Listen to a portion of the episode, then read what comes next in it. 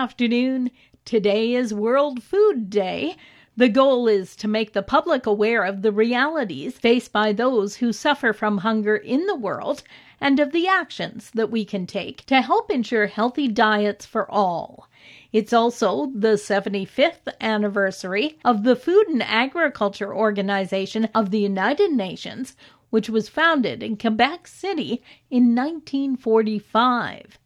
Federal Agriculture Minister Marie Claude Bibeau says as the COVID crisis threatens to push millions more into hunger, we renew our resolve to work with the FAO and the international community to ensure a food secure future for all.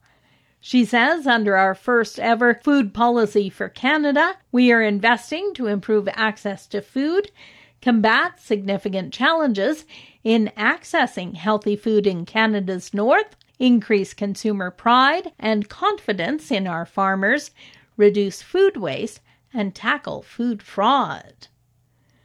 Farmers continue to work on finishing up the harvest.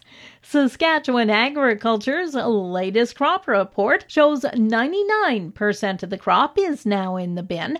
That's well ahead of last year when only 69% of the crop was in. Crops Extension Specialist Shannon Friesen says generally farmers are pleased with this year's crop. But of course, with our, you know, really hot and dry conditions in August and the strong winds we've had, we have had some loss of crop due to the swaths blowing around, to the heat damage, to wildlife, everything else, especially in some of those canola crops.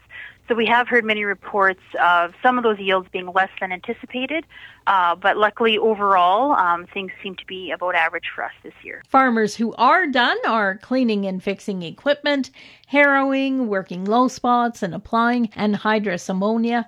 Livestock producers, meantime, bringing animals back from pasture, moving bales, fixing fences, and cleaning corrals. The Saskatchewan Stock Growers Association held their first virtual AGM this week. After serving as president for two and a half years, Bill Huber handed the reins over to Kelsey Elford. Elford says he's humbled by the honor, but ready to take on the task.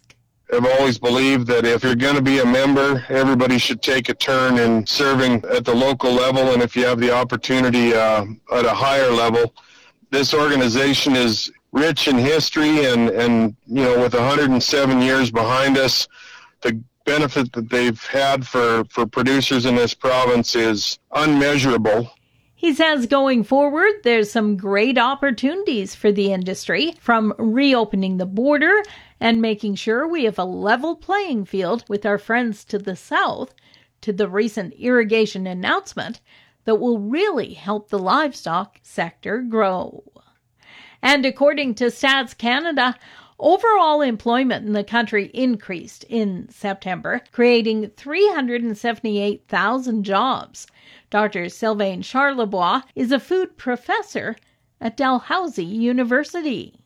When you look at the agri-food sector, uh, you can see that there are some some challenges there. At Farmgate, uh, we're short almost 18,000 jobs compared to last year, September 2019. So that's quite a bit. And in food service, of course, we've seen some gains. We're over a million people working in, in food service and, and accommodation, but uh, with the fall coming in, uh, we are expecting uh, numbers to drop below a million again. Charlebois notes Canada will not experience a food shortage anytime soon, but the processing sector needs help and fast. For Golden West, I'm Glendalee Allen Vossler.